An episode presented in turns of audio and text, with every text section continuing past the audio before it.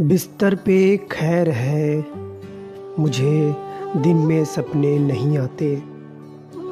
घर वाले मेरे अपने बाहर मुझसे मिलने नहीं आते।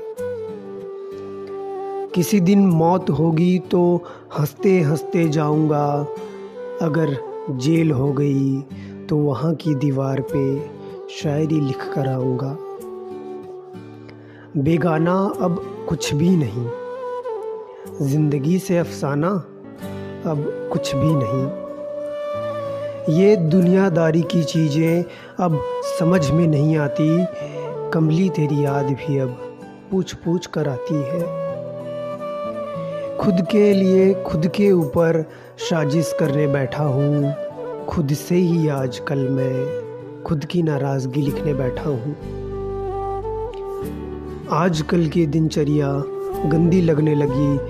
तो नशे की हालत में खुद को ठीक करने, एक दो पैकेट धुआँ कुछ उड़ाकर मैं सांस बाहर लेता हूँ तो समझ में आता है कि दिनचर्या नहीं, मेरी पूरी ज़िंदगी ही काले रंग की है। खुद की बातों को बताने के लिए जब सही आदमी के बारे में सोचता हूँ, किसे कॉल करूँ का ख्याल आता है? लिस्ट खिसकाते हुए जब ख़त्म हो जाती है, पर मेरी कसक समझने वाले सोते हुए नज़र आते हैं। इतनी ही जतन क्यों ही करना इस ज़िंदगी में बड़ा बन के कौन से बड़े बन जाओगे? आदमी तुम तब भी काम के ना थे, आदमी तुम अब भी काम के ना हो। आदाब नाजरीन, मैं हूँ शायरी वाला।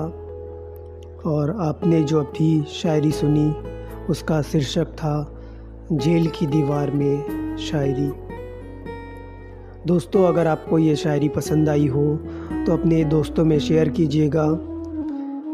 अगर आप मुझे कुछ सजेस्ट करना चाहते हैं, या कुछ सलाह देना चाहते हैं, या बातें करना चाहते हैं तो मेरी इंस्टाग्राम आईडी पर आ सकते हैं। आईडी है शायरी वाला टू टाइम्स अंडर स्कोर तब तक के लिए अलविदा दोस्तों। मैं हूँ शायरी वाला धन्यवाद।